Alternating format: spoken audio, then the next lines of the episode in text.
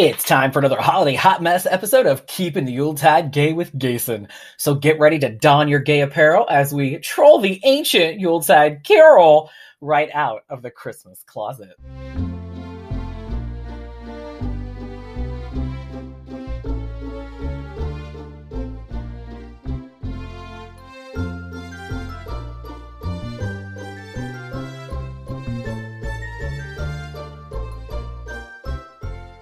Welcome to another episode of Keeping the Yuletide Gay with Jason, or as my friends just call me, Jason. Well, happy Christmas in July, everyone. Again. That's right. We have so many things to celebrate this month because we've had our 4th of July celebrations here in the United States, uh, which were a little bit more joyful this time around. Um, maybe too joyful, but a little bit more joyful. And also, it's my birthday month, y'all. That's right. It is my birthday month. Uh, I have turned another year older, but uh, don't look it. So that's all that matters. And it's also the official one year anniversary of keeping the Yuletide gay, which is super exciting. Thank you so much for joining us all on this journey of ridiculousness and hot mess of Christmas fun. Uh, you know, Carol and Mrs. Claus and Ned and I really appreciate uh, what you all have uh, have enjoyed with us. So thank you so much. We have got another fun filled episode for you today. We're going to discuss one of the most beloved holiday frozen icons in our festive fun fact. Mrs. Claus actually mixes up a birthday treat for yours truly. Carol is here to wrap up her party planning segment. That's right. If you have been listening for the past few episodes, Carol's been talking about how to plan the perfect party, and we are at the final segment of that. And Ned has a very, um, I think the word we're going to choose today is colorful surprise gift. And we will see if the special Up on the Housetop is a classic or not so classic Christmas special with one of my guesty besties. Just a little reminder our show is not always for younger listeners, and we may use some language and discuss some adult themes that could definitely land us on Santa's naughty list if the little ones heard it. So uh, please remember that this uh, should be listened to by adults. All right. Well, I think we should go ahead and get started with the show and the celebration, and we'll start things off with our festive fun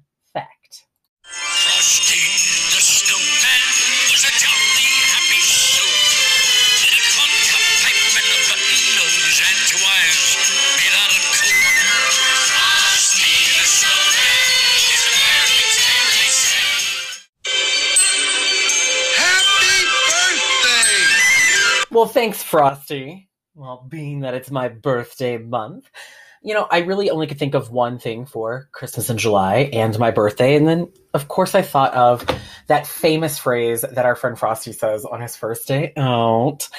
And uh, I decided that's what we want to talk about this month. We're going to talk about Frosty the Snowman. So, Frosty is one of the most popular Christmas songs and was written by Walter Jack Rollins and Steve Nelson.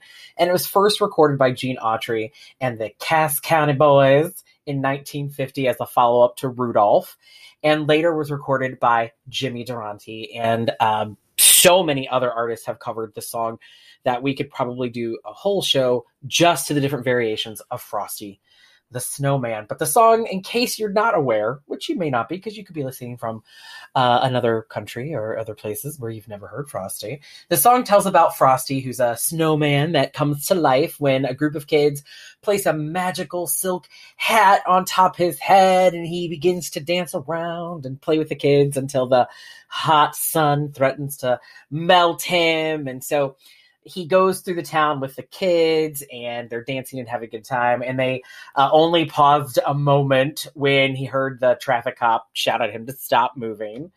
And then at the end of course frosty finally says goodbye to the kids and lets them know like hey don't worry. I will be back again someday. Uh, it's a super cute song so if you've never heard it i literally just google frosty the snowman you'll find it. Uh, most holidays think of frosty as a christmas song but if you listen to the original lyrics of the song, they actually never say anything about the holiday. They never imply that it's a holiday song. Um, however, there are some versions uh, in like the 1969 Rankin Bass TV special that change the lyric of "I'll be back again someday" to "I'll be back again on Christmas Day." So that's probably why most of us feel like it's a Christmas song. So it just kind of depends on the version of the song that you're listening to, whether or not it has any holiday mentions. You know, I have to say, I have a bonus fun fact for this. The song supposedly takes place in either White Plains, New York, or Armonk, New York. And what's awesome about Armonk, New York is that they have an entire holiday parade dedicated to Frosty annually. It looks super fun. Of course, they had to cancel it because of COVID. However, they do have a fantastic website. Um, it's going to be in the show notes as well. So you'll be able to um, take a look at that um, at the end of the episode um, on the show notes. You can actually take a look at the parade and all the fun stuff that they have on their website. I will say this it has now been added to my holiday bucket list. I would love at some point in my life to get up to Armonk to actually attend the Frosty Parade. So uh, go check out their website. Super cute. Uh, many of us have fond memories of the Frosty TV special by Rankin and Bass. And before I get into that, I kind of want to talk about some of the other media mentions that we have out there. Uh, in 1950, Little Golden Books published Frosty the Snowman as a kid's book. But also in 1950, the UPA studio brought Frosty to life for the first time in a three minute animated short, which appears regularly on WGN TV. Now, it was a black and white short with a jazzy a cappella version of the song and broadcast on December 24th and 25th and uh, in 1955, and then every year since after that. Now, also, there were two other little Christmas shorts that were added Susie Snowflake and Hard Rock Coco and Joe, which I've not seen but plan to scour the interwebs and find. So once I do that, we might have a, another little follow up to uh, Christmas specials, maybe with Susie Snowflake and Hard Rock Coco and Joe. Uh, for of course, many of us stateside remember that we grew up watching the 1969 Rankin Bass Productions 25 minute television special, Frosty the Snowman, and it had voices from comedians Jimmy Durante as the narrator, Billy De Wolfe as Professor Hinkle, and Jackie Vernon, of course, as Frosty. Um, I remember watching it every year. It was a clear sign that Christmas was on the way. It was usually the day after or the day before Rudolph, depending on the year but or maybe sometimes in the same night. And it was very exciting as a kid. I'm just gonna say. Uh, Frosty was one that I definitely look forward to every year, along with uh, the He-Man and She-Ra Christmas special. Just gonna put that out there. so three sequels followed. First up was the Frosty's Winter Wonderland that came out in 1976, and that's actually based upon the song Winter Wonderland. So that's the song that talks about uh, Parson Brown asking if you're married and all that kind of fun stuff. Now, it was slightly different, though, from the Frosty the Snowman version that Rankin and Bass put out in 1969. That was more stop animation. Frosty's Winter Wonderland, which was also created by Rankin and Bass, uh, was more. It was animated. It was there. There was an animated special, and in this special, Frosty is talking to the kids about being alone, and they end up making him a wife named Crystal, who is played wonderfully by one of my absolute favorite actresses, the one and only Shelley Winters. And um, it is narrated by none other than Ben Matlock himself, Andy Griffith, which just adds to my enjoyment because, as my friends know, I love Matlock. It is everything. So if you don't know what Matlock is, you should definitely Google that. It's a great 1980s uh, murder mystery a week show uh, starring Andy Griffith as a as this Southern lawyer named Matlock. So uh, I love it. Then there was another sequel created in 1979 called Rudolph and Frosty's Christmas in July. Now, with this one, they did go back to the stop animation instead of regular animation. And in this time, we join Frosty and his family. That means Crystal and their kids, as well as Rudolph and other friends who try to stop a wizard from taking over the North Pole. Again, this was also created by Rankin and Bass. They had a lot of different celebrity voices. I will say uh, Ethel Merman is uh, is in it and sings the wonderful Christmas in July song. Um, I can't do an Ethel Merman impression. I'm not going to do that for you all. But anyway, you should definitely check that out. In 2005, another Frosty came out called The Legend of Frosty the Snowman, and in this one, Frosty visits a town uh, who has an evil mayor. And I am going to admit, y'all, I've not seen The Legend of Frosty the Snowman, but it's now been added to my list of things that I have to watch this year. So, um, you know, like I said, we might have a little follow up on some of these once I get to see them. Uh, there is one other Frosty the Snowman special that I do want to give a mention to. It came out in 1992 and it was called Frosty Returns. This takes place in a separate universe. Let's just be honest. It must be the multiverse of Frosties. But in this one, Frosty is voiced by St. Louis native John Goodman, otherwise known as Dan Conner from Roseanne and The Conners, amongst other uh, tons of movies that he has been in. Um, he's more of a sardonic Frosty, and he is defending the value of winter and snow to this, I don't know, like megalomaniac guy who creates snow removal spray. It's like you spray it on the snow and it just instantly disappears. It's so weird. Uh, but he's voiced by Brian Doyle Murray, who you may uh, know as Bill Murray's uh, brother. He's been in a ton of Bill Murray movies. He always has like a bit part uh, in them. Um, I remember him most famously from Scrooged with Bill Murray, and then another wonderful winter holiday classic. Uh, he plays the mayor in the movie Groundhog Day with Bill Murray, so check him out there. Um, weird news was announced uh, in 2020. A live action film adaptation of Frosty the Snowman has been announced in development at Warner Brothers. Now, that doesn't mean it's actually going to happen, but it's in development, quote unquote. And um, they have said that the wonderful title Snowman will be played by none other than Aquaman himself, Jason Momoa. I I have no idea. I don't even know what my thoughts are. I mean, is Frosty going to be shirtless?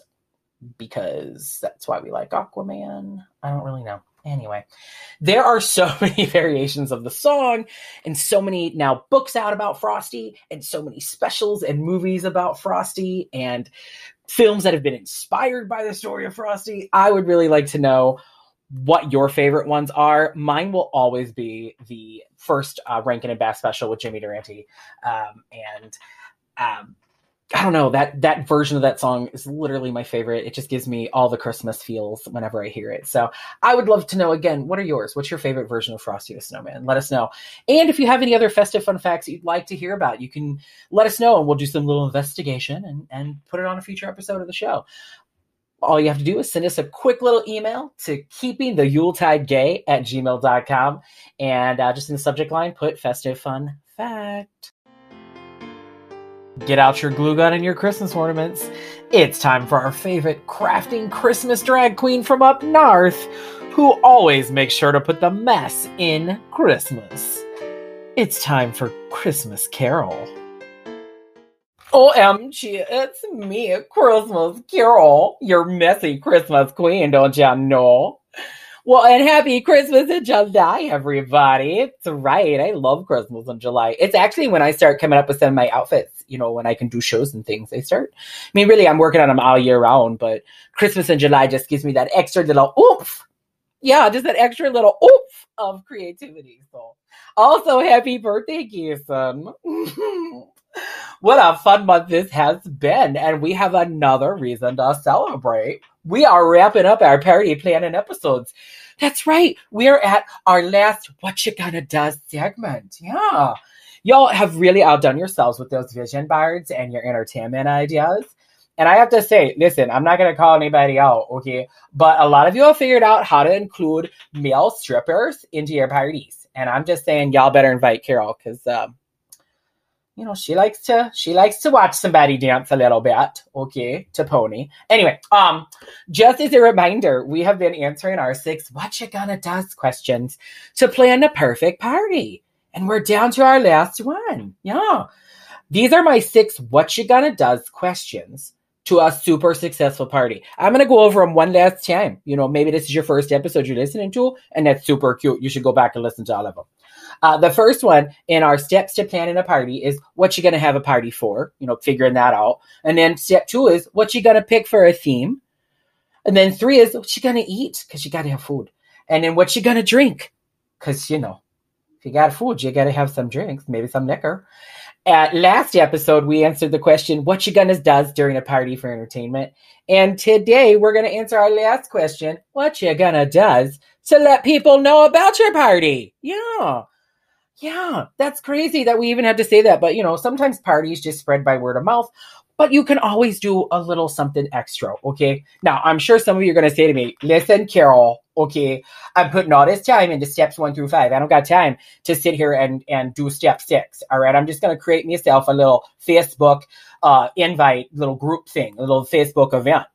And you know what? That's fine, okay? That's totally fine. But you don't just have to make it so bare bones and barren. No. All you gotta do is you can just add a little little oomph to it and spruce it up a bit. Okay. So listen, if you decide to do a Facebook event, you know, that's fine. You can do that to tell people about your party and you can control your guest list that way by only inviting the friends that you like. Right? Because we've all got friends on there that we don't like. We're just friends with them for business purposes. Anyway, or maybe that's just me. But listen, go into detail on your little uh, Facebook event, okay? Tell them about your theme. You know, tell them that you're going to have this kind of food or that you're making these kinds of drinks or this kind of entertainment.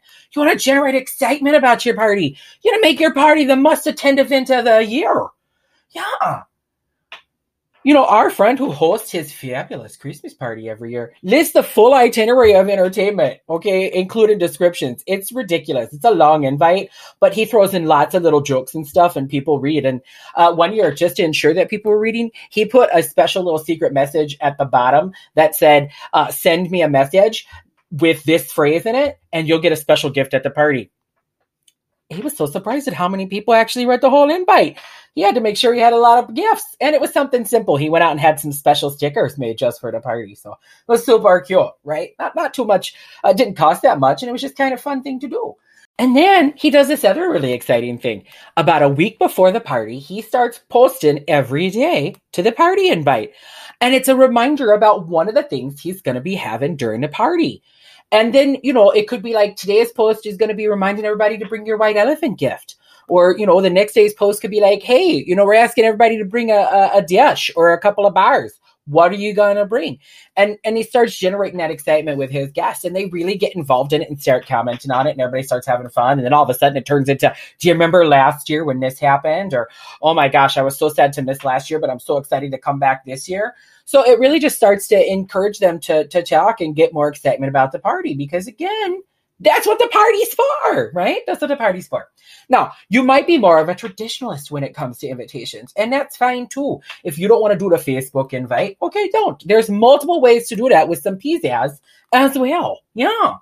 You can go with the traditional option of paper invitations in the mail. That's fine. You know, it's a little more costly, and you're definitely going to get them out early, you know, a good chunk of time early. Um, you can do your own handwritten invites or go through a website or pay somebody to create those invitations for you. And that's fine, you know, uh, whatever your budget allows. Now, listen, though, if you got the time to be all Carol inspired, you can handcraft your own fancy cardstock invitations. Yes. You can do all those kinds of things on your own. And that does add a special little touch to it because it does show, you know, hey, look, look all the time I'm spent on this party. Your ass better be there. Yeah. Now, another trend that costs a little more is to go really crazy with your theme and send your invites based on the theme itself. So, you know, I've seen where people have had a Halloween party and they went out and found little tiny cardboard uh, coffins. Yes, you can get them cardboard coffins. Uh, you may have to get them painted or you could paint them yourself. And then they filled the inside of the coffin with a little bit of dirt and a plastic skeleton. It's so damn cute. Uh, and then rolled up the invite in and taped it to the skeleton's hand. Uh, you can do that if you're having like a little Halloween party or maybe a horror movie night. Oh my god. Anyway, you know, you can also for a Christmas party, why don't you go out and get a, a bunch of those mini stackins? You know, I'm talking about the tiny ones, not the big ones. Get a little mini stackin, fill it with some candy and a candy cane, and put your invite in that and mail it out or hand deliver it if you you know that's what you want to do. Um, there was a friend of mine that once went to the dollar store. Okay, and you know Carol's a fan of the dollar store. All right, everything's a dollar. Now, what she did is she saw that the dollar store had all of these little toy boats. Okay, like two little boats in a package that would just float in a bathtub or whatever. And what she did is she bought enough of those little boats and she took the sail on a boat and made the sail the invitation for the party. It was just like, come to my party. And uh, and then of course uh, she included a little a little note about the party too, and then sent those out to people because she was having a cruise themed party for this summer. How cute is that? She had a little cruise itinerary. It's so cute, so cute, and just a way to think outside the box. Okay, so that's what it all is. Really, as I always say, listen, your only limitation is your own imagination. Okay, Yeah. All right. The sky's the limit. Go do what you want to do. It's going to be fun. and Your friends are really going to appreciate it. I really hope you have all found these segments this past couple of months pretty helpful because party planning is such a fun time. It is not meant to be stressful. Okay. You are party planning. Hence the word party. That's the key thing. It should be fun for you. Don't make it stressful. That's bull. Okay. You want to enjoy the party. You want to enjoy the planning aspect too. All right. I would love for y'all to keep sharing your vision boards and your party ideas with me so I can, um, you know, creatively um, copy them and pretend they're mine. so, uh, and of course, don't forget to send me an invite to your fun events. I want to be there. But I'm looking at the clock, okay? And uh, a certain someone was telling me that, you know, today's segment needed to be a little shorter. So uh, our time is over for today. So until next time, y'all, keep party planning. And of course, keep crafting, y'all.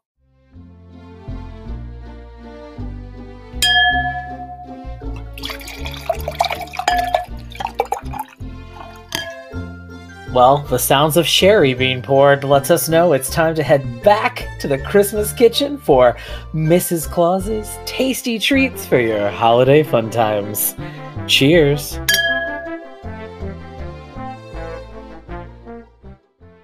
Hello, dear listeners. I'm so excited to be back, and you are back in my kitchen again. You know, it's only five months away from Christmas Eve. Oh, how fast this year has flown by. I can't believe I've been on Gason's podcast for a whole year. Yes. And it has been amazing, except for Mitzi. Anyway, you know, July is a very special month. There's lots of things going on in July. You've got Christmas in July. You've got, uh, you know, the 4th of July in the, in, in the United States. And, uh, you know, most importantly, it's our very own Gason's birthday month. It is. You know, he celebrates it all year long.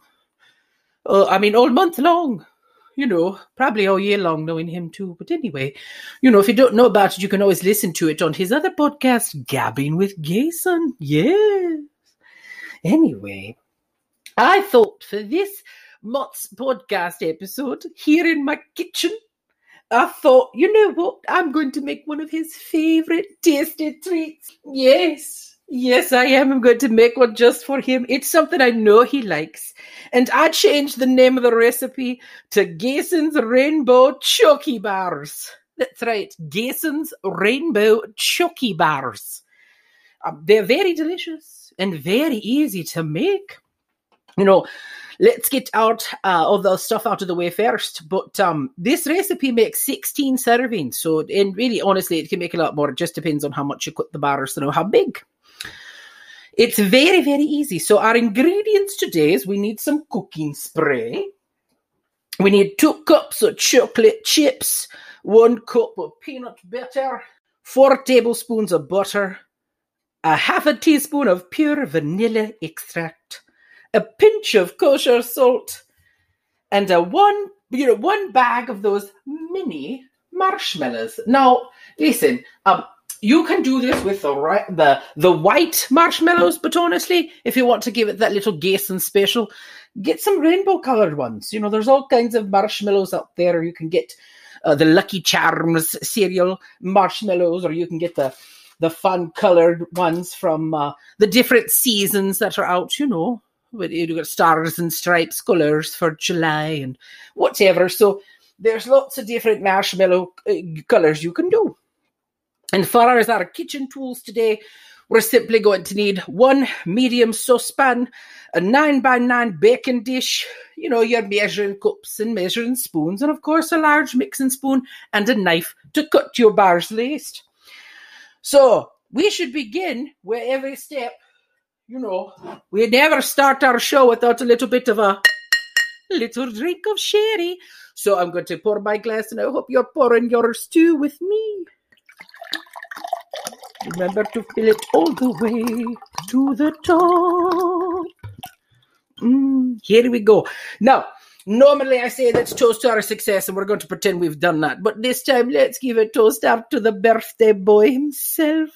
Happy birthday, Gason. Everybody raise your glass, give yourselves a little clinky clink.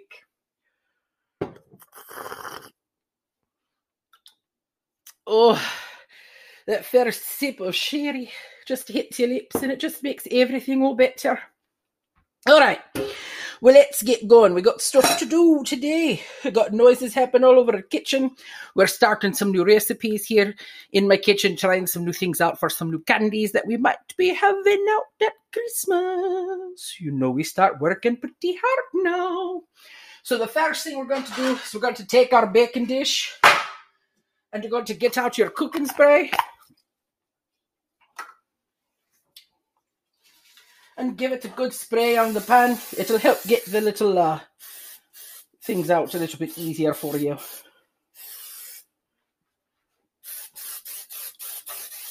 There we go. We're gonna set that aside and out of our way. Okay. You know what? This is such a short thing. I'm going to take another sip of sherry. Mmm, so good. All right. Next thing we're going to do is in our medium saucepan.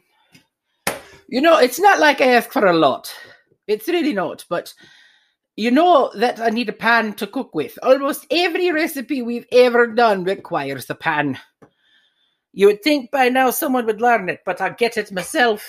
One moment. I can't even put the damn pans away the right way. All right, I've got my pan. And I'm putting it over medium heat to get it warmed up. Because what we're going to do is we're going to melt our chocolate chips and our peanut butter together and our butter. All right, so it doesn't matter the order, but we're going to drop our butter in. Remember, it's four tablespoons of butter. Drop that in there to start melting. Yes. Get that going. We've got the butter in there. It's starting to melt. And then we're going to mix in our peanut butter. And it's one cup. Get that going because we're going to mix it all together.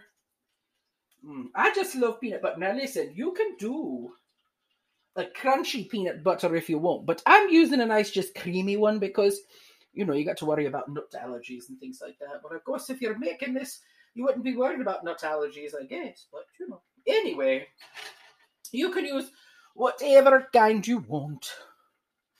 But I think creamy melts quicker. So we use the creamy kind. Mm-hmm. All right. Uh, next, we've got to get our chocolate chips. So we've put our, our one cup of peanut butter in.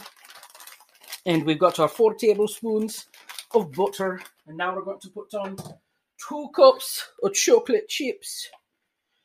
Um, so we put them in there. And really, that's about one package of chocolate chips. It'll work. Okay. So we got that. I'm going to give it a little stir while the butter and peanut butter are starting to melt a little bit. There we go. Mm. It's already starting to smell wonderful. I'm not going to even uh, try and hide that. Wonderful aroma. As we start mixing everything together. Like I said, this is a pretty fast recipe. Does not take a lot of time especially when you get the peanut butter melting first. It'll help melt the chocolate chips. But you got to keep stirring it around. You know, you don't want it soupy, but we're going to put it and mix it with our marshmallows. Yeah, our marshmallows.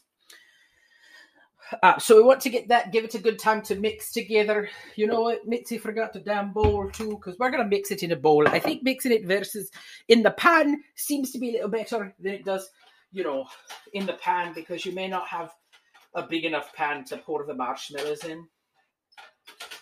So I've almost gotten it all mixed.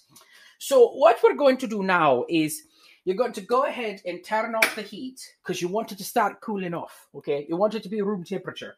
But while you're doing that, while we're doing that, we're going to go ahead and add in our vanilla. Okay, now you should get a good grade vanilla. All right, a good grade of vanilla. And if you accidentally pour a little bit more in there, it's all right. It's vanilla. It's tasty. It's delicious, and everyone loves it. So it's totally fine. Okay, don't you worry your pretty little heads about it. I like pure vanilla. Okay, and I also, uh, you know, I go. I don't. Uh, I don't get the cheap. Okay, don't get the cheap when you're getting vanilla. All right, don't get the cheap. The other thing is, you know, you've got to do a uh, just a, a wee pinch of salt. All right, just a wee, just a wee pinch of of of, of kosher salt, and get that mixed in there too. It just helps kind of kill some of the sweetness, just a smidge, not a lot. Definitely not a lot. Oh, this is looking wonderful already. Look how fast it's going. All right, so we're going to keep it off the heat. Now, here's the part that some of you can't handle, right? You've got to let it cool to room temperature because if you throw it in there on the marshmallows right now, they're going to melt, and you don't want that. You want your mellows to be uh, and wonderful, okay? So I'm going to go ahead and uh, pour the marshmallows into the bowl so that in a little bit, when the um the chocolate peanut butter deliciousness is finished, then uh, we've got our marshmallows ready for it to be poured upon. So, got to get those up. And again, you know, you can use whatever kind you want, and you don't have to use the mini ones, of course. You know, if you rather keep it like with a with a white kind of Christmas theme, that's fine. You can use any size because you're going to be cutting them into bars anyway. So get them all in the bag. now the bag that I bought has lots of pretty pastel colours. It's got pink and yellow and orange and green and you know very rainbow esque. Uh, for our gay son, you know he's very big in the community, doing all of his community works. So I've got that going. It's starting to cool off a little bit, which is great. We're going to let it go for a little bit longer. I'm going to have me some more sherry, if you don't mind. Hmm. You know, while it's cooling, have I ever told you all about the first time I met Gayson? Because I bet I haven't, because I don't even know if he knew I was there. Yes. So it was a many, many, many, many years ago. Okay. It was when Gayson was a little boy. So you see, I was, you know, the first time I saw him, there's something about him that I said, oh, he's a special one. Yes, he's a special one. So I was taking a little break from the holiday craziness up here at the pole, and, and Mr. C and I have an agreement that, you know, once or twice in the Christmas season, I get to get out of the workshop, and he does this too. He'll never admit to it, but he does we like to go to the toy stores and we like to go to the mall and watch people shop. And sometimes, sometimes Mr. C really is the Santa in the mall. I'm just saying, you never know. So, years and years ago, there was a toy store in this mall, and I went and just watching the children dance and play around and scream for the toys and be like, oh, mom and dad, this is the new dolly I want, or I have to have this Barbie, or this and that. And, you know, so I'm I'm sitting there just looking at these these children being excited, and I see this little boy, this little very very blonde little boy, running down the the like the the action figure aisle to his parents, saying, "Look, look, they've got new ones." And he was holding up those, um, you call them He He Man, the Masters of the Universe, those things, you know. It was a big 80s, big thing in the 80s. I think they're still popular now. But anyway, um, he has these two action figures and he's talking real excited to his parents and saying, These are the ones that I've got to I've got to change my list, Mom. I've got to remail it to Santa. I didn't know they came out with new ones and I want to make sure he gets them for me for Christmas. And he was so excited, and I thought, well, that's just adorable. Anyway, he runs back to put them on the shelf because he was very well behaved. He didn't beg his parents for them. He knew to ask Santa, which was very, very nice. So he's putting them back on the shelf, and there is this frazzled young mother. You know, it was almost like a movie. She had really ratted hair, and you could tell that she was just really stressed out. And that's okay, you know. Sometimes it's hard during the holidays. And she's looking at these action figures and she looks down at little Gayson and you know she said you know hi you you look like you know a lot about these toys And Gayson said, Well, yeah, this is my favorite. You know, he he said, um, you know, I have every one of them and I watch the show every day. I didn't even know there was a show, but I watched it. It was, you know, it's good for 80s cartoons. And um, you know, I was watching him and I was like, oh, you shouldn't be talking to strangers. But then I waited a second and and he said, you know, these are my favorites. And then he starts talking about all the toys. And she said, you know, I want to make sure I get my son something special for Christmas. Now I know he's got the He-Man and Skeletor, but um what what would you get if if you could have any of these toys? And he got so excited and he said oh these are brand new and i would want these these two right here. And i don't know their names. Listen i don't know. One was the extending. That's all i know. Like it said extend. And i was like well that's interesting for a little boy. Uh, it might explain some things later on in life. But anyway we get back to business. Um it looked like a little knight. I don't know. I don't know. I don't know. And he said you know if you want to make it a super special Christmas, you should get him this praying mantis thing. It looked, oh, it was horrific. It was horrific. But for a little boy, absolutely. Or for a little girl that likes some, some dark things, like this was perfect. I get it. And he goes, this is the toy that I want so much for Christmas. I haven't even told my parents because this is what I want my special gift from Santa to be this year. And I thought, oh my God, little angel what a little angel. And she said, Really, this is the one? He said, Yeah. And he said, You know, you better get these three things right now because these things sell out very fast. And I was like, Well, that's a little marketing specialist he is. He's a little salesman. And the young woman thanked him so much. She says, You're such a good little boy. I, I bet you Santa's going to get you those things. And he said, Oh, I hope so. And let me tell you something. Right there, right there. We I said, This one's a special one. He's a little special one. He is. Tugged at my little heartstrings. And, you know, I went back to the North Pole and I said, look up this one. And uh, Santa said, oh, he's been a good boy. He wants lots of uh, these these He-Man things, you know. And, she, and and I said, yeah, he does. I said, but there's one he hasn't told anyone about, and he really wants it to be from you. And Santa said, Oh, really? Which one? And I said, I don't know. It's the grossest thing I've ever seen. It's a praying mantis. I don't know what it is. And so Santa went through the catalog and of, of our catalog of toys and said, Okay, yeah, I know what this one is. And he said, Okay. And I said, Now listen, don't just put your name on it. And Santa said, What do you mean? And I said, Put my name on it too. I want him to know it's from me. And Santa just laughed and laughed and said, Oh, Mrs. Claus, you're so silly. And I said, I know, darling. Do it anyway. So we put it on the package, and I'm going to tell y'all, we look down in our magic snow globe because we have one. We can see, you know, he knows if you've been naughty or you've been nice. And we watched Gayson open up this praying mantis thing, and his heart was so filled with joy, and his little eyes were so big, and he was so excited to play with it. I don't know why, but whatever, giant bug. And we said, you know, we should keep an eye on this one. There's something about him. And so we have kept our eyes on, on young Gayson ever since. And we have seen him multiple times, whether he realized it was us or not throughout his years. And there are so many more stories that I could tell you about our, our time with Gayson, including the time that he may have started doubting Santa a little bit.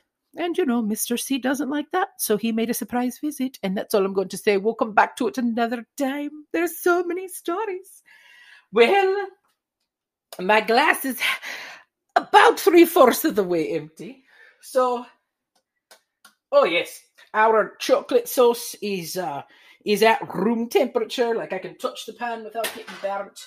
So, what we're going to do is we're going to take it, and I can't, you know, you're not going to be able to hear it pour. But I got the bowl of marshmallows, and I'm going to pour our chocolate peanut butter covering over them, and just get it all in there. Oh, Lord, I almost spilled it. That would have been awful. So, I'm going to get it all out of the pan because this is the best part. You don't want to lose any of this chocolate peanut butter. You know, everybody seems to like chocolate and peanut butter together. All right, so I've got it into the bowl. Set this aside. And I said to make sure you have a spoon to mix with. And so all we're going to do is we're simply just going to cover the marshmallows in this mixture. Yes. Just give it a good spoon. Again, you don't, you know, make sure that you've given it plenty of time to cool, not harden. We don't want it to harden. We just want it to be cool enough to cover the mellows. Oh, I think it's almost there. All right, great.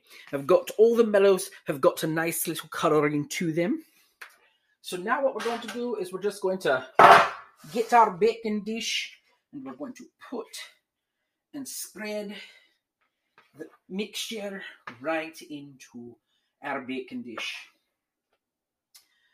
Oh, it smells divine. I wish you could be in the kitchen with me. It really does smell divine.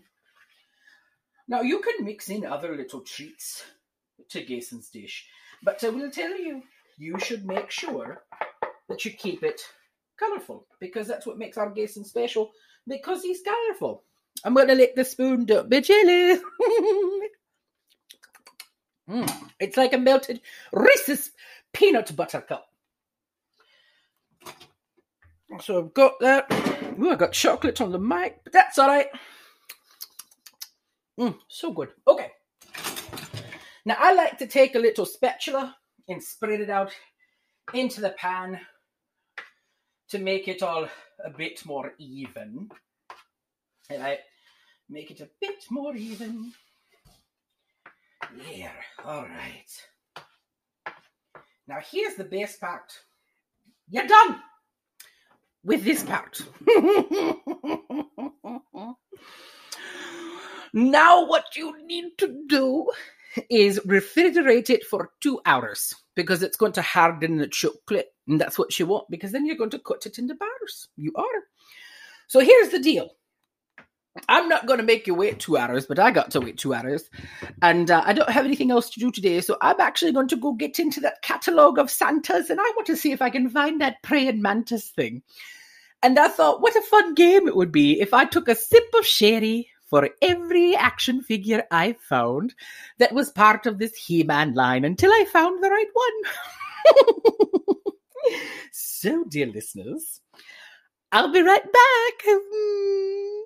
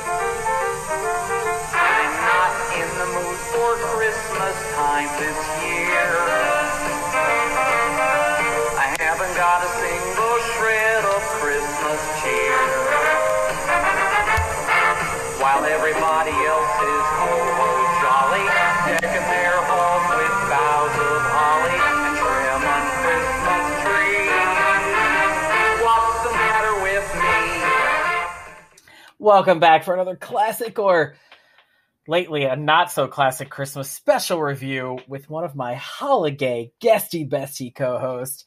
This being our one year anniversary show, I thought it was only fitting to bring back the one and only guesty bestie Sarah. It's been a full year and the show is still going. I don't know why. I am so impressed with you. Thanks. Um, I you know who it is? It's it's Mrs. Claus. She's carrying the whole show on her back. You know who it is.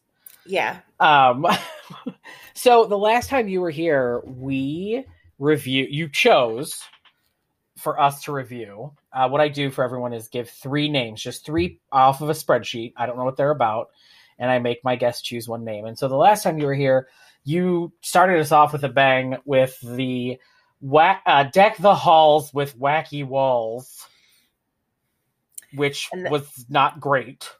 Oh, it, was- it was a banger, dude. I don't know what you're talking about. It was amazing. there was no banging. I have. It was a swing and a miss.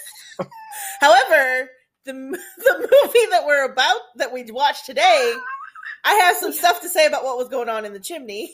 Um, me too. Yeah, you. I don't know. As soon as Sarah got on to the podcast, I was like, "Man, can you pick some shit shows?" Because this one tonight's is. It's not the worst. Okay, it is not the worst that I've seen on the show, but this is a little fun fact, Sarah. I've mm-hmm. watched it four times now. Do you want to know why? Why? Because I fell asleep every time. I watched it all the way through. First time, first go. Yes, but you're also recently out of hand surgery, so you're high on codeine or hydrocortisone, whatever it is. This is So- also accurate. Um, so it might be bad. It might be why I gave this higher marks. oh god, it's so awful. So yeah, okay. So the show that Sarah chose, and I was just really mad because I wanted you to choose anything else, but whatever. Um, is The called. other two choices were not great. I don't think. well, I mean, I feel like they would have been better than this. Maybe. Um, you know, at some point, I should just choose one. I feel like it's my show. I should just choose. one yeah, you keep this up should instead of complaining about what I choose. Well, you, I mean, listen, you deserve to have complaints tonight. So, the title of this special that we reviewed today is the 1992 direct to VHS. And I think it aired once on TV, but I couldn't find where.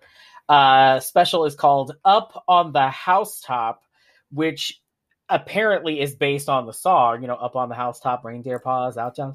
You know what? Right? I always is this like you know how they say the Mandela effect, Yeah, but I always thought it was up on the rooftop. so did I. So then when And they started saying up on the housetop, I was like, what is this nonsense? You know what though? Maybe it depends on the version we heard because I bet you somewhere there's an up on the rooftop version. I'm 100% Probably, positive there is. yeah. I'm Although, uh, spoiler alert, that has nothing to do with this movie until three fifths into the movie. Maybe do we finally get up on the on the on the up On on, the the, housetop, housetop? yeah. Thank you. Um, so real quick, just to let everybody know about it. Um, first of all, Sarah picks crap, so that's just a a start off with that. Hmm. Um, this this and I use and yet the- he keeps me around I do and asks me back. um, so this was created by Perennial Pictures, and Perennial Pictures is located uh, stateside. It's actually in Indianapolis, Indiana, which shocker is where I was born. So I expected more and got less. Um, and um, they created a bunch of holiday specials, a lot of Christmas ones.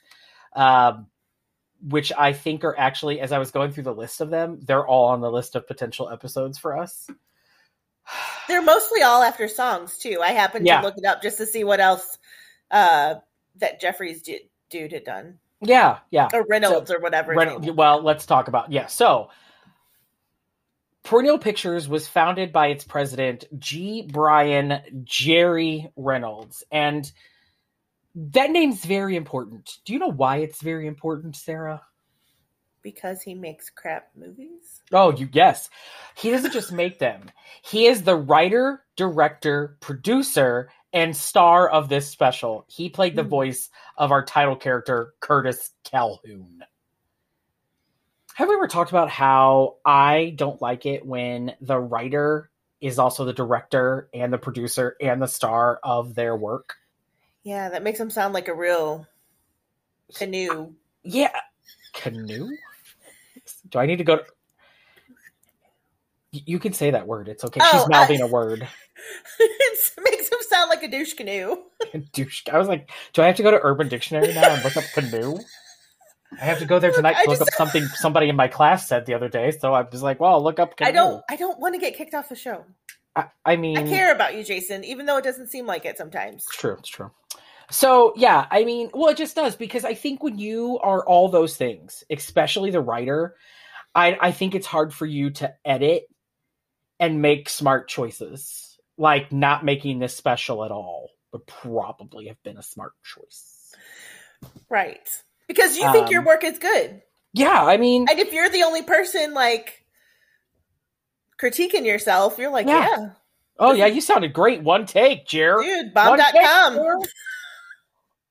So I just have a huge problem with it. And then I looked up the rest of the cast and nobody stood out. I think most of them have only done perennial pictures releases. So again,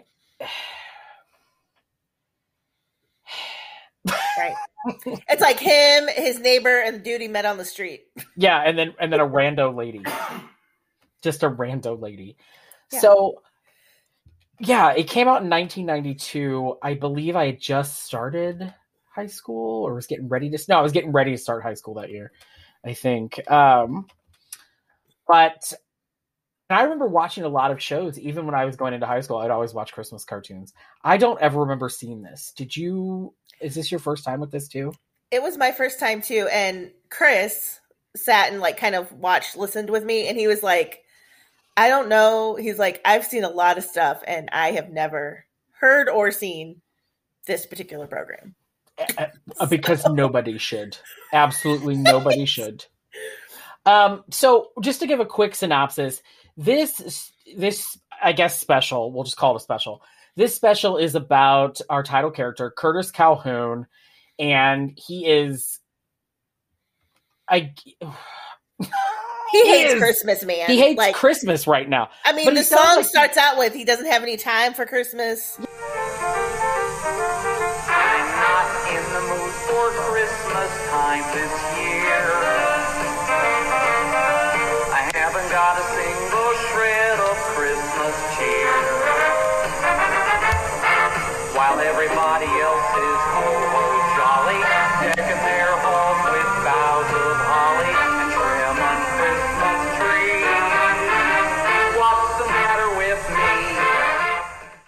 If I see one more cartoon special, I'm going to jump off a railroad trestle. I was like, "What is he talking about?" Yeah. It's very dark. You hear this song, and the song, uh, that was the, I was like, oh my gosh, what a funny tongue in cheek song. This is going to be a really good special. And then I was lied to. And I was, I felt lied to. Um, so, Curtis, it's all about a day. I think it's one day in Curtis's life. I guess it's all Christmas Eve. And it's just about him hating. And it's, I don't know. I, I feel like I. Curtis probably needed to speak with a counselor and maybe get on an antidepressant. Um, I feel like you know Yeah. mental health is never a real, joke, and I feel like this character is one that could Mhm. definitely use some mental health um, therapies and some. I think he could have used an antidepressant, but um, yeah, I just don't like this show. So we open up on a sign. We're in an office building, and we open up on a sign that says "Warning: Wild, Crazy, or Wild Christmas Party. Enter at your own risk." It there, um, it was Yes. not. there was there was some shadows, but they weren't even moving. It was just like a, I don't know, like a like a poster of people having fun. And then you pull out on Curtis and he's sitting at his desk still working and then reading the newspaper. And this is all while Sarah's talking about the song that's playing.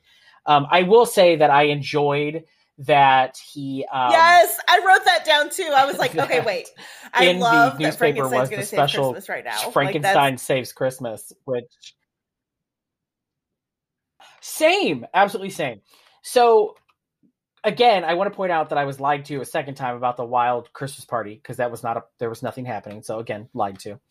Um I don't know how to describe Curtis other than he looks like somebody punched a who in the nose and in the head at the same time. Yeah, and then He- combine them with Fred Flintstone. Yeah.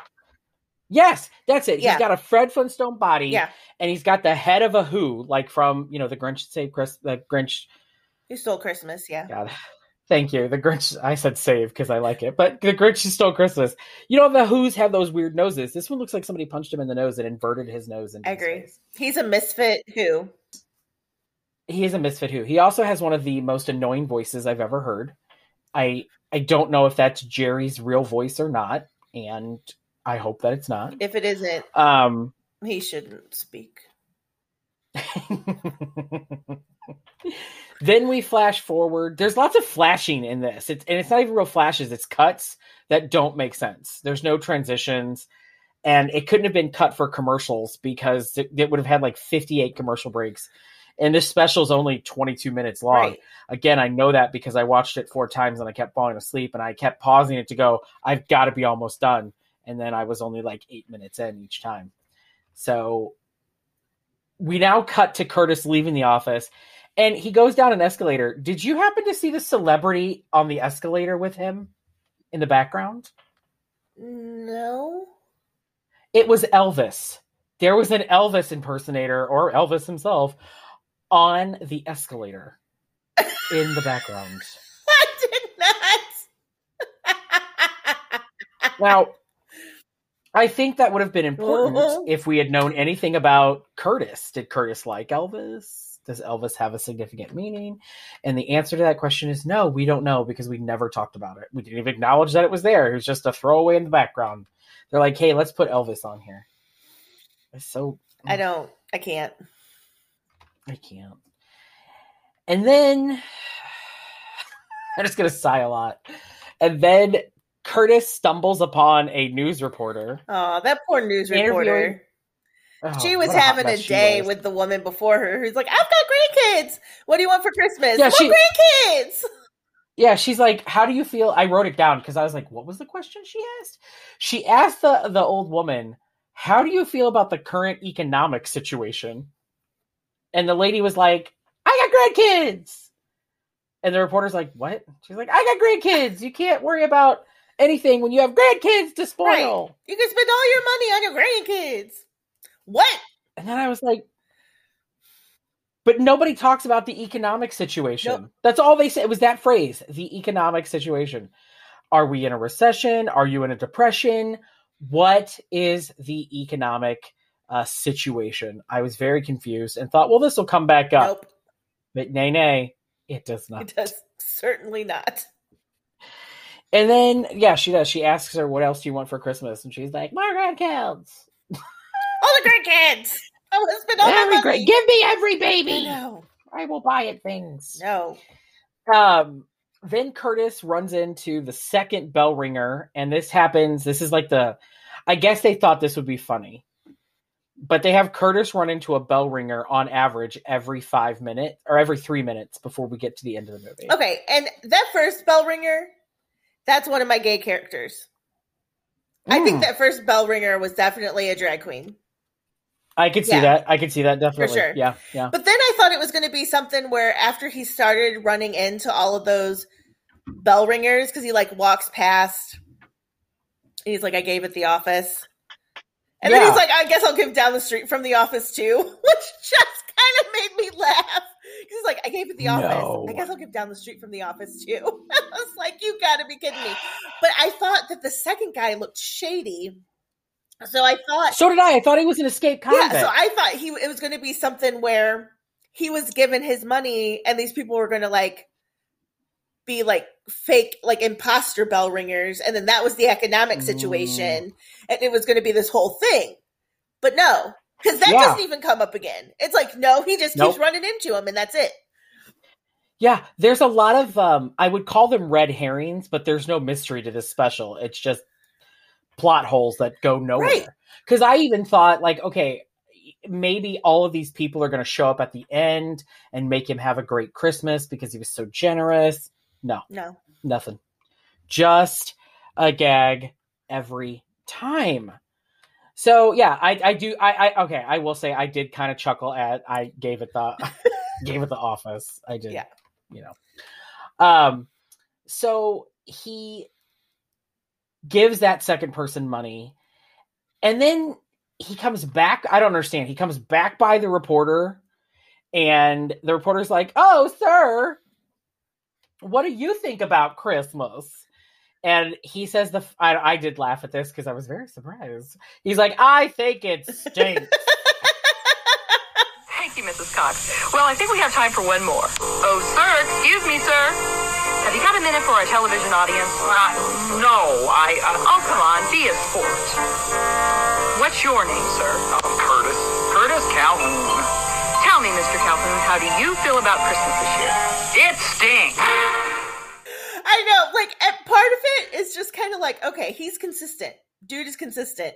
And then I was like, he's kind of a whole mood, you know, like after you leave work for the day and you're just like, yeah. world stinks, everything stinks, this sucks. And like, I was like, ooh, he a whole, he a whole mood, Curtis Calhoun is. Did, did you feel like you were in a whole mood by the time you were done watching it? Because I felt bitter. I felt bitter and angry, and sometimes I may have seen my future. I don't know. Mm, well, I mean, I liked the ending, but, and Ah. not just because it was over. I liked it because it was over. but um, so okay, then so this is why I honestly think like I look at this and I feel like they were making fun of mental health a little bit mm-hmm. because we come back to Curtis and he is clearly, clearly full of anxiety. Like, I, I mean, wow. He is freaking out about what he said. He goes, I can't believe I said it stinks on the air. Now everybody heard it and everybody's going to talk about it. And I can't believe this. And why, you know, blah, blah, blah. I just can't believe it. And we meet his neighbor, one of his neighbors, whose name is Arnold, but he wants to be called Gash. I know. And the And- voice they chose for Gash, I thought, like, I was like, that was my second potential gay character. Because at 1st I Mhm. thought I didn't hear Yeah. the sound, and the voice, or, scratch it. I didn't hear the name, and I thought they said Mhm. Alex. So I was like, "Is Alex a lesbian?" But now, it's Arnold. now that it's his- Arnold, I'm like, by Gash. yeah, and I forget the name of his band because I didn't care to write it down. But he's in a heavy metal band, and then Curtis says, "Oh, you know, my brother's also in a rock band," and Arnold talks to Curtis a little bit about. He's like, "You know, I loved what you said about Christmas stinks," and and Arnold's like freaking out about it. And, or uh, sorry, Curtis is kind of still freaking out about it. And I was like, "No, it was so funny," and then Arnold starts to make up a song about Christmas stinking. And um, I'm not going to play it because I'm not going back to find it. I don't remember wasn't what it said, good. but it was basically like Christmas Yeah. stinks and New Year's does too. Yeah, it was pretty bad. And then we come to yet another part where I'm like, what in the hell is going on? Curtis sees that the mail has come and he has a complete panic attack about the mail. This is why I was like, are you trying to make fun of because I I don't know. The more I think about it, the more I feel like they were trying to make fun of mental health. And we have a lot of friends in common that have a lot of anxieties. And but I have not seen this anxiety level about the mail. Yeah. Cuz he's like, "Oh, look at all of that. It's it's just, you know, it's it's going to be nothing but um uh, just self doubt and pain and suffering and and I thought he was talking about bills, but he was like, "Oh God, it's a Christmas card." Yeah, well, and I can kind of see that because I know there's a lot of people that I know that are like, "Oh, I got a Christmas card, but now I forgot to send my Christmas card, so now it's Christmas Eve, so now I need to sit down and write some Christmas cards. Otherwise, those people will think that I didn't give them a Christmas card and they sent me a Christmas card. So I like kind of get the like fall in the hole thinking, but I also Mhm. felt like I kind of felt bad for Curtis a little way, but he also was like a little he's very whiny. he was really whiny. Yeah, I saw one of the websites I went to said that they had captured all of Curtis's whining clips, and I was like, "Well, is it going to be 22 minutes?" Because that's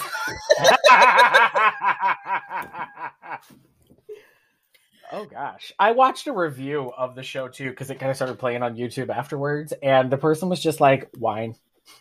you just keep whining. There's so much whining. Um yeah, and I kind of get it. I I understand cuz like, you know, when our taxes are due for like our personal property tax, oh, the anxiety I have every day going down to that mailbox when I know it's I coming and I know. know I'll be real mad about it. I so I get it. That's why I was just like I hope they're not making fun of his anxiety because I feel like they kind of were. I don't Yeah. think Because it didn't really feel like they were putting a lens on it. Like, that absolutely they Yeah. weren't. instead of like, oh, here is someone that we're gonna like feel like we feel like this guy. But no, it was like, no, this guy is annoying. He's totally yeah. Well, yeah. And then we get about I said three minutes. I don't know. It felt like forever because I kept falling asleep. Of Curtis just basically whining and ranting about how he doesn't want Christmas to come and it's a waste of time and it's stupid. And uh, it's not that stupid. It's just that he doesn't want Christmas and he just quote wish Christmas would just go away. And I was like, man, can you? Well, yeah, and then he's watching the TV. He sits down and watches TV, and he gets upset that the only thing on TV is A Wonderful Life. Well, yeah, because so he gets home. I don't understand why he went home first. Because he goes home and then he goes out Christmas shopping, which doesn't make any sense. Like, because when I'm home, I'm home. Right? If I'm home from work, we're not going back. home. No, we're. In. I'm in my pajamas the minute I get home. Yep, absolutely. So he goes Christmas shopping and he goes in to a music store and gives money to a bell ringer again. And then he goes in to buy some guitar picks because he was like, well, that's better than nothing for my brother. And then he gets suckered into buying a brand new guitar. And we don't even see him get suckered into it, but we know he Yeah. did. He mentions it, Yeah. yeah, but like you don't see the you see the sale clerk, but you don't see him saying like, "Oh, come on, man, it's Christmas. You need to buy something else for your brother." He's like, "I'm going to go get some guitar picks," and then he's like, "Oh, I had to get this whole guitar." And I'm like, "Did you? No, did you have to get that Was whole it- guitar?" Because I feel like you didn't. And then I don't remember if this was the scene or not where Curtis gave money to the first person. He went into the store and came out and they did a shift change Yes. outside and he sees another person ringing the bell and he's like, But I gave to the the person that was but okay. He gives more money. And I was like, that's why I kept thinking, oh, all of these people are gonna show back up later on. That's They what I was to. thinking too. Well, and I kind of get that too because I get the guilt of like I was just at Walmart, I gave to that bell ringer, now I'm at Target, and like, Right. do I, you know, am I going to look like the jerk that Yeah. like didn't give money, but then you know, Um, then he goes to get his dad a gift, and this was my favorite scene because he reads, he looks at a display, and the sign says, "For the man who has everything but appreciates nothing." and I was like, "All right, that's good." And he looks at the Ranko peel and scrub uh, machine, wait I guess, for it, and you in guys. the kitchen. What this is? The man who has everything and appreciates nothing. Ranko Peel and Scrub. In the kitchen, it peels vegetables. In the shower, it removes unsightly psoriasis scales. Yeah. Ooh. Well, he doesn't have one of those. Of course, he doesn't have psoriasis either. this this would be a good gift at, at your Christmas party. Oh my god, yes, I want this so bad. So this is the only part that made me laugh. In the kitchen, it slices and dices vegetables, vegetables, vegetables, and in the shower, it helps remove psoriasis scales. and I was like, what? Well, then he's like, well, he could use it in the kitchen, but I don't think he has psoriasis. He doesn't know the heartbreak of psoriasis. oh my god it was the only time i laughed out loud and i was like i thought the same thing i was like god if somebody could get us a renko right? You can use it for oh, your Oh, corn so funny. cob or your corns on your shoe. On your feet. so gross such a gross thing but you know what it sounded like a gift that you would pick up at walgreens because you forgot to buy somebody you don't really care about a gift and yes. you needed one absolutely you would buy the the renko what was it called the renko peel and Peel and slide. Peel and- peel and Peel and scrub. scrub. The Renko peel and scrub. So he leaves, he gives money again, and he's like, Well, okay, I guess this was fine. And that can't get any worse. And then he gets splashed by this truck and he gets soaked, but not the Renko or the guitar that's right. there. Uh, just him. And then we get back to his apartment where he watches a uh, some carolers sing "We Wish You a Merry Christmas."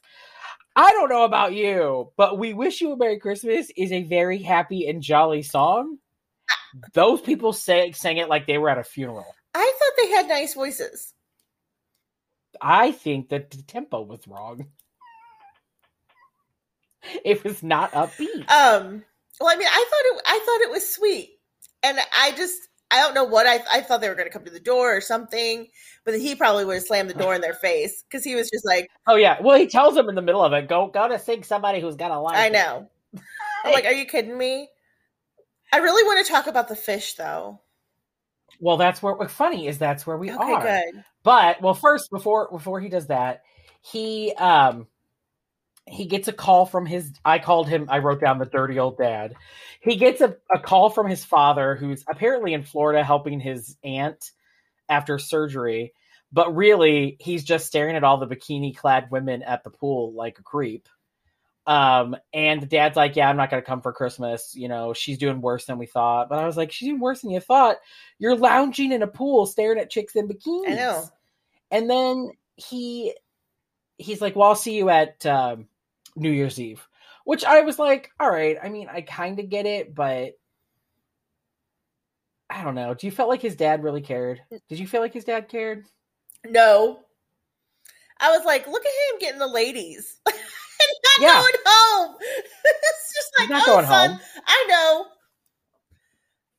I know he's you're lounging, alone now, literally lounging in the pool. I'm, I'm just here, you know. yeah i don't it's not mm. So then um he during this call gets a call from uh one of the sexiest cartoon characters i've ever seen in my life his brother. I was like, you guys Uh, cannot be related. This got to be the mailman's son or something. thank you. So his brother is like lean and fit and rocker and sexy and i'm pretty sure he was in leather. He was a hottie. But then i look at curtis and i was like what else do we have to compare him to? Like he is a god among men his brother and his brother is working a show at Lake Can Cans. like that was the name of the bar in Minneapolis, Yes. I guess. And uh his brother's like, "Hey, I can't make I can't come back either. Um, you know, uh I'll see you on New Year's Eve." And Curtis is like, "Oh, because of your gag." And I was like, "Is that a, is that a gay joke?" and he was like, "It's called a gig." And I was like, "I hate your humor, I know. Curtis. No. Let's leave it at gag. Leave it at gag." He's like, and the roads are "All right, all man, really gotta go to bad and like blah, blah, blah. But then he's like, I got some hot babe waiting for me. Ugh. I was like, why couldn't it have been me? he is so attractive.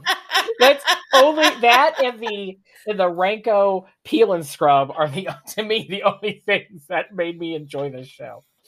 Uh, but yeah, so his sexy brother, who we never see again, which really makes me mad because you know I was hoping he'd make an appearance. Um, Curtis gets really sad again, and then he whines and wishes that Cur- that Christmas would come back. Yeah. He thinks it's his fault again. He thinks it's, Yeah. it's his fault because he wished for it to go away. Now he's like, I just wanted to come back. I just wanted to come back.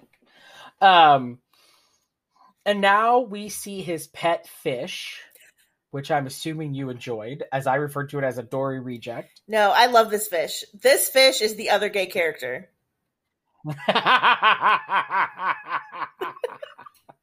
Because okay, tell me when he switches it and he's like, "Oh, it's uh, it's a wonderful life," and they're like, "We're gonna lasso the Yeah. moon," and he comes out of this little fish home and he's like, like panting over like yes, and then he switches to professional wrestling. And the fish comes out again, and he's like, like panting at the professional wrestlers. And I was like, okay, fish is either gay or he's bi or something. He's feeling it. He's got something going on. he, yeah, yeah. Fish was the other gay character for me. Okay, I can. I can. Yeah. I I'm sorry. So Jason gives us Um, questions. Let me just say, I and he do. hasn't said anything about the gay characters, and I'm over here sounding like I am. that I one's am gay, that one's gay, that one's gay. I am. I have. I only picked out really one gay character, and we will discuss it. I see your points though, But- but I don't want to give mine away until the end. Okay. I well from the very beginning So- on that billboard that said Bliffenstorfers or whatever, I was like Santa's Oh yeah, oh Santa's gay. yeah. That was Bliffendorf. or- Bliffendorf, I don't know. Anyway, I don't know. Um. So yeah, they're watching wrestling, and he's really mad. Curtis is mad because he doesn't even like wrestling. And then um, he changed the channel like three times, and it was still a Wonderful Life every time. And I was like, man, that really does feel like Christmas It Eve does. because no matter where you flip on Christmas Eve, somebody is playing "It's a Wonderful or a Life. Christmas It story, like one or the other. or a Christmas story. Um, yeah, it's those. But those I will. ones. I do want to say one more thing about the fish, okay? Because I really liked this fish. It had a little Christmas wreath on its door. It did. So I was I like, even the the Christmas. I was like, even the fish is in the Christmas spirit, and then he keeps like getting all mad after It was super after cute. he has like these little attacks over everybody who's on TV. Then when like Curtis changes the channel, the fish is just like, just like. oh yeah, the fish totally. I can gives say him a I'm like, yes, fish. I was living for the fish. I, I, I, you know what? I do like Yeah. the fish. I will say I like the fish. I do like the fish. So then the picture's all fuzzy on the TV, kids, because it was coming through an antenna, which, um, if you're, you know, under the age of like 12, you probably have no idea what an antenna television is. Right. But back in the day, Back in our TV day, was beamed in through antennas and satellites. whippersnappers. It's not streaming like it is now. You had to bang the top of the uh, TV and then move those rabbit ears around. so Curtis decides to go up to the roof on Christmas Eve by himself and fix the antenna. And my favorite part is when he's up there and he was like, if I'm up here, who's going to tell me if the picture looks good? Certainly not that fish. Fish was the best part, dude. Don't be hating on your fish. And so he shakes the he shakes the antenna and a bunch of snow falls on him and it's a stupid trope and it gets on my nerves and it wasn't funny. And then he realizes that he's locked himself up there, which I don't understand. He had a blanket. Did he come up to the roof with that blanket? I don't think so. Because I was like, does he have a pillow and a blanket? And then I realized he was sleeping on some birdseed, but he somehow had that blanket. He had a blanket. And then he hears a noise and he looks and he is like, oh no, there's a burglar breaking in through the chimney. It's clearly Santa Claus. All right. He it literally dresses like Santa. He acts like Santa. He has a bag full of toys like Santa. He has all the things. and so And dude, our little Curtis, he's not getting it. Are you a burglar? I think you're a burglar. No, dude, I'm who do you think I am? I'm a burglar. No, you're not a burglar. What's wrong with him? yeah. Well, it just it made no sense. He's like, oh well, you know, you look like Santa, but I think you're a burglar. Like four times. Okay. And he's like, yeah. So he's like, well, help me out of this chimney. So um Then we Santa tells him his, his his Chris, which I thought was kind of funny because of Kris Kringle. And then uh there's a funny little line where well, it's not really funny, I'm sorry. It's an anti-funny line. That Curtis says, "Oh, I've been trying to get away from watching Miracle. No, I've been trying to get away from watching It's a Wonderful Life, and I end up in my own version of Miracle on 33rd Street." And Santa's like, "It's 34." And then he says, Well, who's counting? Yeah. I don't it's not a Well, sequel, who's- Curtis. who's It's counting? Santa.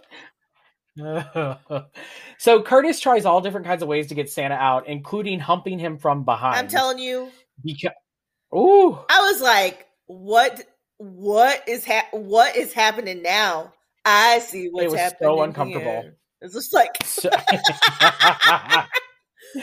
and which is why, Sarah, I think the number one gay character is Curtis. I can see that.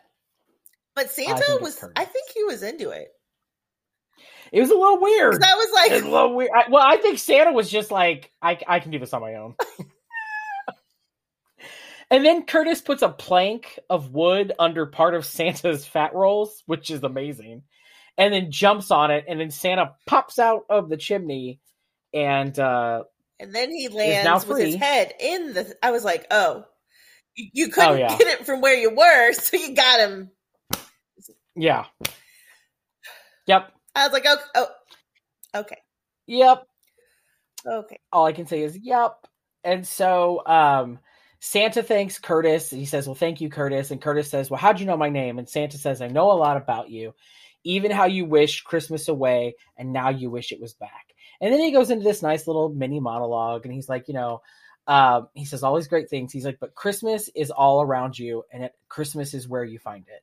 And I thought that was really cute because, you know, as much as I hate this special, I think it had a really good message right there. But It took us a while to get there. But can you tell me that that isn't from Love Actually? well, Christmas I mean, is all around think- you. It's everywhere you go. I don't. I don't know if Love actually came out before this movie. I don't know either. I read somewhere that it wasn't actually from 1992. It had been sitting, like they didn't release it. Like it was, they'd made it in the 80s and it had been Oh. sitting for 10 years. But I don't know if that was true or if they were just Oh. saying. But I don't. I don't know when Love actually came out either. I probably shouldn't be I don't- singing it was songs. in the I'm gonna get nineties. in I. It's okay. Because I've sang like three Yeah. different songs. Oh no, let's not mention You it. I, I haven't been singing any songs. We don't know nothing. I don't know nothing. As we flash back to Curtis, I'm gonna stop you right there, Sarah. yeah. So Santa is like, okay, I got stuff to do, and he basically just disappears. And you hear him yell out for Dasher and Dancer. And then Curtis goes to find him and sees sleigh marks, and it was like, well, that couldn't have been the real Santa. Well, who else would it have been, Curtis? Because if he jumped off the roof, there'd be a body down Right? below. So come and on. this would be a uh, case of like North Pole CSI or something. Yes. Yeah. Like, did you push him off the? So anyway, Curtis then goes back to sleep on the birdseed, which makes no sense, talking about how Christmas is all around us. And then he gets woken up by a neighbor that we've never seen before, Mrs. Wembley. And I didn't realize she was the neighbor because again, I fell asleep. I thought it was Mrs. Santa Claus. I thought it was Mrs. Claus, so I was real Mhm. confused. I was like, why is she at a party? But anyway, she wakes him up and she's like, you know, why are you up here? And he's like, oh, well, I, I came up to fix my antenna and um, I uh, got locked up here. And she was like, oh, you're so silly. I came up here to, what she say, watch the birds Feed the birds or something, feed the birds. And so he's like, well, I guess we're the only two people that are alone on Christmas. And she's like, well, yeah, you know, my my kids. I forget what she said about her kids, but her kids were away. Yeah, one was like in Albuquerque. And that's a long way to Yeah. go. And then the other one, I don't remember. Yeah, um, it wasn't important. And then he says, "Oh yeah, so I guess we're the only two alone." She's like, "No, we're not. There's tons of people alone on Christmas." She's like, "There are people alone here in the building. We've got." I wrote. She's like, "Arnold is stuck here because um, he can't he can't afford to go back to see his family." Um, Wanda has no family, so she's here, and then old Mister Peterson on the third floor also lives all alone. And so Curtis is like, I have an idea. And then we flash forward again, and Curtis has decided to host a Christmas party for all of his neighbors. And uh, they open the door, and it's Wanda. She says, "Oh, you know, I didn't know what to. br- I didn't know what to do, so I made you some cookies." And I would have eaten Wanda's Yeah, cookies. they look good. decent. They were animated Yeah, well. they looked like chocolate chip cookies. Some cookies. Yeah, and then we pi- uh, pan over to Arnold slash Gash, and Gash has been given the guitar that was supposed to be for the Hot Brother, which irritated me, but whatever, it's fine. Um, Gash is really excited about the guitar, and we meet Mister Peterson, who is old, and I love him. yes. He really enjoyed his Uh, gift. Well, yeah. So he said that we're gonna have a. He's like, when are we doing the contest for the Ranko peel and scrub? And everybody was like, oh, he must really like making vegetables or something. He's like, no, I've got psoriasis. The heartbreak of psoriasis. Uh, oh, I did appreciate that he Oh really liked God. his thing. And you know what?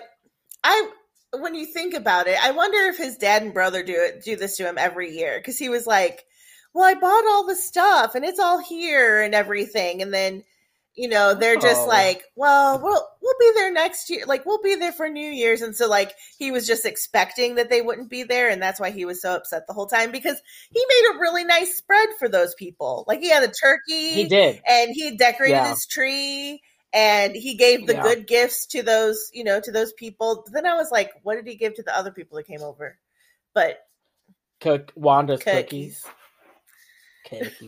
You know what? That might be true. Maybe, maybe, uh, maybe that was the only edit that Jerry made and forgot that he shouldn't have made that edit to tell us that this happens every year, because that would explain a lot. That would totally like why he was upset and all this stuff Yeah. like Uh, yeah, no, it just it totally makes sense. So then Curtis's dad calls to wish him Merry Christmas from the pool again, and he was like, "Uh, what what is that sound? You got the TV up loud?" He's like, "No, Dad, I'm having a party." And he was like, "You're having a party? Here, I thought you'd be all alone." And I was like, "Well, gee, I thanks, know. Dad." when you were supposed to come visit me jerk God. And then I thought, okay, well, maybe the dad would still show up, but no no. And then um they talk about Curtis uh Mrs. Wembley asks Curtis, she's like, What are you gonna do for your family for gifts? And he's like, Well, I'll just go Christmas shopping tomorrow. Maybe I'll even enjoy it. yeah And I was like, okay. And then we hear a knock at the door, and um, I honestly got excited because I thought the hot brother came. And I was like, "Oh my god, yes! Bring the yes!" oh my bring- gosh you were going to be dreaming about this brother tonight i just have a feeling He's so he's just a very attractive cartoon character, and um, we open the door, and yet I feel lied to again. And it's an elf. It's clearly an I elf. It's in a elf. green shirt, pointy hat, pointy ears. It's an elf. And the elf gives him a telegram, and he was like, "A telegram." And then Mrs. Wembley's like, "Oh no, I hope it's not bad news." And I was like, "Ma'am, we finally got Curtis out of the funk. Can you not?" i know but i mean i see where she's coming from because when you get a telegram it's usually not good news I'm sorry. When was the last time you got a telegram? i'm just saying when they portray it no, no, no. You just spoke like an expert. When yeah because when, they- when they portray it on tv when they portray it on tv it's always someone died or like hello curtis stop your brother died in the war stop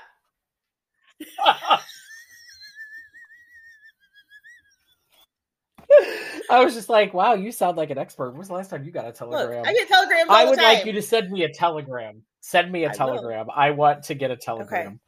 Okay. And um, it's a letter from Chris, aka Santa. And he says, you know, says all this stuff to him, and then he says, you know, remember Christmas is all around you. Christmas is where you find it. And I was like, okay, well, we're back to the to the whole idea. And then uh, Mrs. Wembley asks, where did you meet Chris? And he was like, oh, you know, here up on the housetop. and I was like, oh, God. I wanted to throw up because I hated yeah it. but then Um, arnold uses then, his brand new guitar and starts singing up on the housetop click click click but all like rocked out Up on the housetop. Oh man, I know that one. Up on the housetop, the reindeer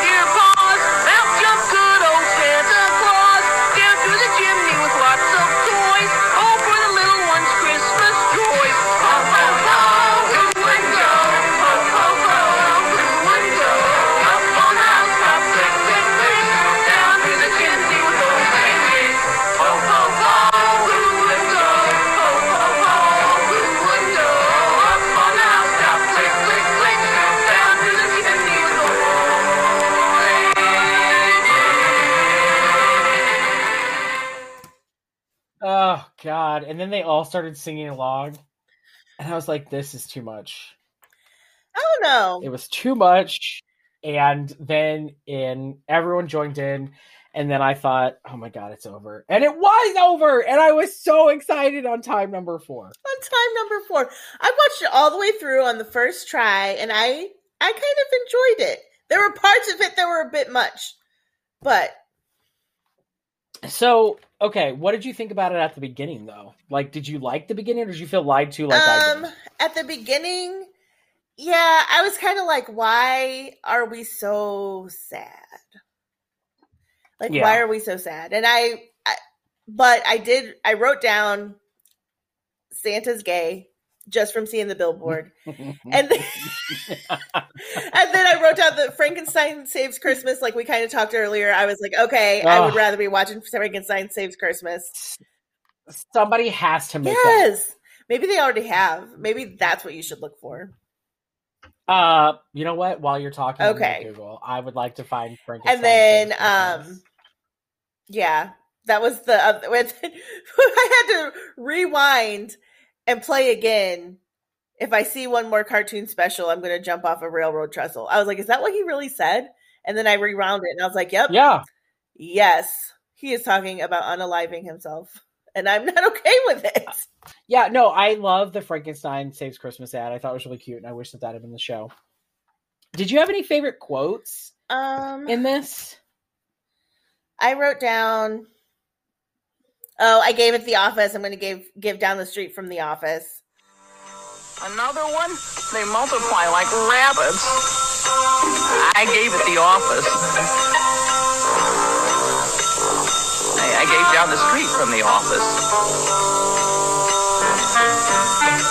I'll give again. Um, and oh, and then when he was in the store, it wasn't quite a quote, but when he was in the store and that kid ran through carrying that dragon, and he was like, "Gimme, gimme, gimme, gimme, gimme, gimme, gimme, gimme." That was actually kind of funny. I was like, "Okay." that, was, that was really. I really was like, "Okay, I like that." Gimme, gimme, gimme, gimme, gimme, gimme, gimme. It's really funny. Um, did you have any favorite scenes? Because again, my only favorite scene was, um, again at the the this buying the Ranko uh, peel and scrub. I did like that. um, and I, I think that whole little scene because right before he's like standing at the Renko peel and scrub, and then the kid runs Mhm. by, and then he's like talking about it, about the psoriasis and everything. And then I really liked that fish too. I liked the whole True. scene with the fish where he keeps coming out of the thing and like wanting to watch TV and then going back in the thing and like doing raspberries at Curtis, and then he has a little wreath on the tree on his door and everything. And I was like, I like the fish. The fish was cute. yeah, I mean, and then I also put down just when we got to meet his brother. That was a really good scene too. And we can't make him real. So on, I know it's one. It's Jason's one true Christmas Um, wish. If he if he was real, he would be Adam Lambert. We already know. Like that's who I picture Oh brother in the- yeah, in the Broadway version. yes, Um, definitely Adam Lambert. So on a scale of one to five, with five being the best, how many rainbow candy canes uh, would you give this I special? gave it three rainbow candy canes. Okay, all right. I yeah. I why? Um, I just well, it was like a journey. And I was just really glad that at the end it wasn't still a sad sack of potatoes. I was glad that there was a happy ending. Um, I Yes. thought he might be getting it with Mrs. Wembley when he came back inside until I I just wasn't sure because he really seemed to be into Santa. But then I was like, well, Mhm. maybe he's hanging out with that Fraggles mom and Wembley, Mrs. Wembley. Uh, yeah, I got it. I, you see what I'm here? I was like, did she say. Fraggle? Okay. Um, but I like the fish. There were just little things that I liked about it. Like Frankenstein Saves Christmas, and I like that you know, even though his family, like we talked about, maybe not his brother, we can say his brother wasn't a douche canoe, but his dad, his dad could have Yep. hopped a flight. Like his brother, if he Yep. was in Minnesota or wherever, like even though he was trying to get with the ladies, the weather could have been bad, and he decided he was going to do something else instead.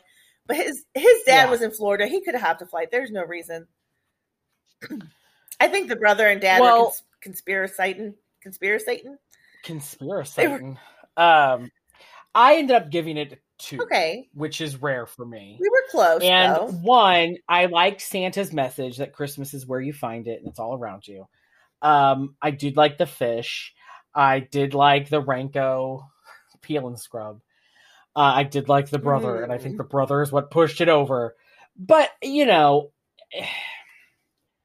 it's not my favorite. I don't think I'll ever watch it again. You already Um, watched it four times in one night. Yeah, like I feel like I've got enough out of it. So, do you would you consider this a classic or not so classic special? Would you watch this every year? No, Would you watch it again? I don't know. I feel like I'm already going to forget about it after this podcast. Yeah. I, I I think it's a not so classic as well. I someday we're gonna find one that we like. I just know it's I gonna know. happen. I mean, I Um, liked the but- Wally Walk. I liked the Deck the Halls with Wally Waller, Walkie Wallers, Waller. Deck the wall, deck the halls with wacky walls. You know, I I, I, was trying to figure. time. Yeah, I know. Well, I definitely, you know, you had said it when we started talking uh, before we started recording that you'd rather watch the wacky wall one, and I would Yeah. too. In a ha- in a heartbeat, I would rather watch that again. Who knows? May even, may even. It's been a year. Maybe I'll go back and see if I like it Yeah. or not. I don't even Uh, remember but what how many is- canes I gave that one, but I feel like. I don't either. I should have looked it up. But I also brought it on. think that that one had like they actually had voices of people that I'd heard of before. There was a variety. Yep. Well, there was a story. Yeah, like you knew It what was was kind of happening all the way through. Like Yeah. you know, yeah, Well, and I think I think what what's what this one suffers from is the fact that it was one person whining twenty out of twenty two minutes. It was too much. Like there, that's why I really thought at the end of the show, all those people he gave money to were going to come back and be like, "Hey, we bought you this," or something. Like there needed to be more. You can't just shoehorn in seven characters in literally literally the last five minutes of the movie. You can't do that because nobody cares at that point. yeah. It's been nothing but whining and despair uh, the whole time. So I, I, yeah, I don't. It's definitely the only reason I would tell somebody to watch it is so they can see what a who looks like who's been punched in the face. Or if they're into really hot cartoon characters. yes, or if they're into really hot band guys that look like an animated version of Adam Lambert. So. Well, Sarah, thanks for coming on You're again welcome. and celebrating our one year with I'm us. always happy to be here. And I guess there's only one last thing to say, Sarah.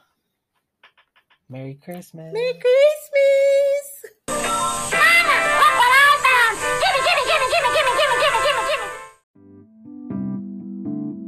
Just when you think the show can't get any worse, it's time for Naughty Ned's White Elephant GIF suggestions. I'm sorry.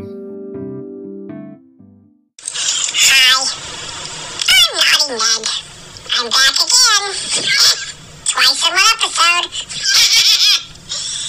I have a real quick gift suggestion for today. I'm sorry, I would have had more prepared, but I had to help Mrs. C out, because, you know, if you listen to the first half, you know why. Anyway, do you have a friend who loves to color and loves cocktails? Because I sure do. And her name is Tracy. It's also her birthday month, too. So I ordered her the Drinking Animals Coloring Book. It's the perfect gift because it allows you to color your stress away by coloring stress-relieving animal designs and learning how to make quick and easy cocktail recipes. You can color a fox who drinks a beer and vodka cocktail, and then go make that beer and vodka cocktail and drink it while you're looking at the fox you just colored.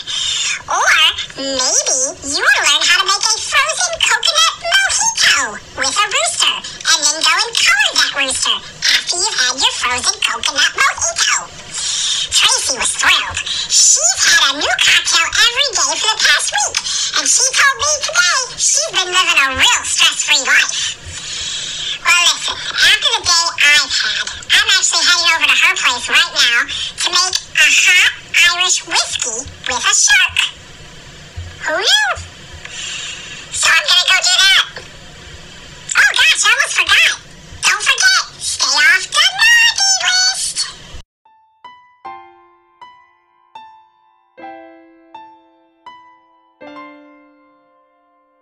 I love ending each episode hearing a Christmas memory or tradition, and I invited my friend Sarah back to tell us one of hers.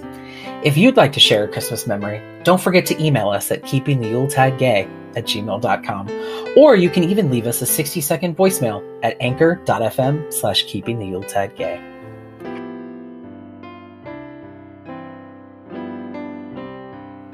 One of my favorite Christmas traditions was um, my grandma every year would ask each one of us what we wanted specifically for a dessert, and then she would make that for us. So my mom always liked sugar cookies. I like chocolate chip cookies. Um, my sister liked cheesecake, and my stepdad liked um, peanut brittle.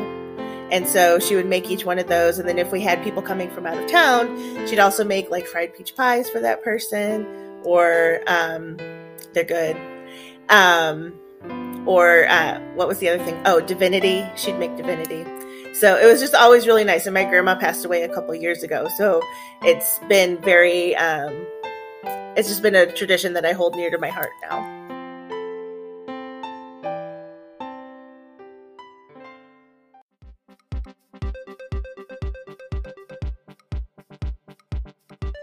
Well, that wraps up this month's episode. Thank you all for spending my birthday month with me. And also a huge special thank you to everyone who's been listening for the past year, supporting us at Keeping the Yuletide Gay. We love putting on the show. It is a passion project because we just love Christmas so much. So thank you for listening and keep listening. We've got a lot of exciting things coming up for the rest of this year, too. Also, please make sure you subscribe to the show. You've already found us, and hopefully you enjoyed us because hopefully you made it all the way to the end. Uh, don't forget to subscribe on the podcasting platform that you found us on. Uh, that way you can always be notified when a new episode airs. And of course, you can check out and learn more about uh, Gayson and the Gabbing with Gayson show, as well as keeping the Yuletide gay, by going to the official website, gabbingwithgason.com. There's lots of fun stuff there as well. Well, we hope you come back for our next episode as we continue to put the mess in Christmas. Bye. Thank you for listening to Keeping the Yuletide Gay. Don't forget if you need more Gayson in your life, listen to my other podcast, Gabbing with Gayson, on all major podcast apps. And you can find more information, of course, at our official website, gabbingwithgason.com. The first Noel, Oh Christmas Tree, We Wish You a Merry Christmas, Bring a Torch Isabella, The 12 Days of Christmas, and Silent Night the Disco Edition are all provided by freexmasmp3.com. Other music and sounds used in this episode are the properties of the individual copyright holders, and they are used for the purposes of commentary and review. No infringement is intended.